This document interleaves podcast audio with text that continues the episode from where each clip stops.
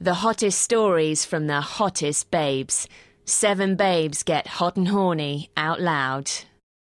I'm Megan. I'm from Concert. I'm 20 and I'm single.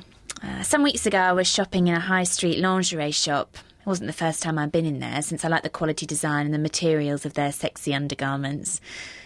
On my last visit, I had noticed the way one of the sales girls was paying special attention to me. Her interest had excited me, and I couldn't stop thinking about her. She was my age, with lovely creamy skin and blonde, stylishly curled hair. Her body was a dream, well toned, with small high breasts and full, succulent lips.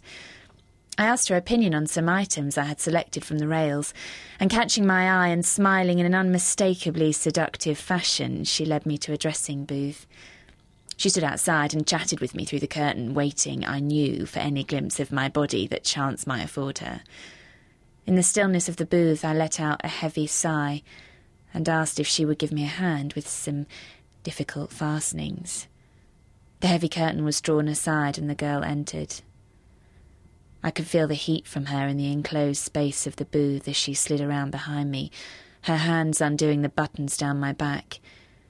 Kneeling behind me to undo the last buttons which held the stretchy fabric tightly across my hips, she unfastened the last one, and the dress slid down to reveal the twin spheres of my buttocks, naked except for the thin strap of the G string running down between them. At that instant, what I'd so desperately hoped for happened and I felt her touch me, her fingers trailing over my bum cheeks and beginning to caress my tingling skin. I closed my eyes, took a long, deep breath, and before the girl could rise from her knees, I turned around. Standing in front of her in my exotic underwear, I tentatively touched her shining curls, brushing them away from her pretty face. She looked up and met my eyes, her tongue flicking salaciously over her luscious lips. Her mouth was only a very few inches from my silk encased crotch, and I could feel her warm breath dancing across the skin of my upper thighs. As the juices welled up inside my pussy and dampened the tiny gusset of my G string, she pulled my sticky panties part way down my stockinged legs with her teeth. Her breath blew gently over my flesh as she massaged my inner thighs, maddening me with desire.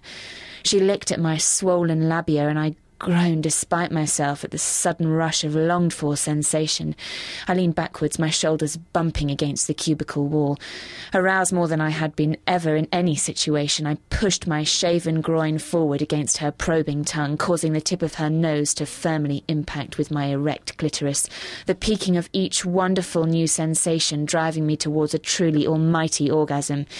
The blood pounded in my ears and I whimpered, my climax shaking me from top to toe in an earth shattering crescendo of excitement. My clit throbbed almost painfully as my spasming vaginal muscles spat my pent up secretions over the sales assistant's lovely upturned face. Is everything all right in there? The voice of another female staff member called. She had only to draw the curtain a few inches to one side and we would have been found out.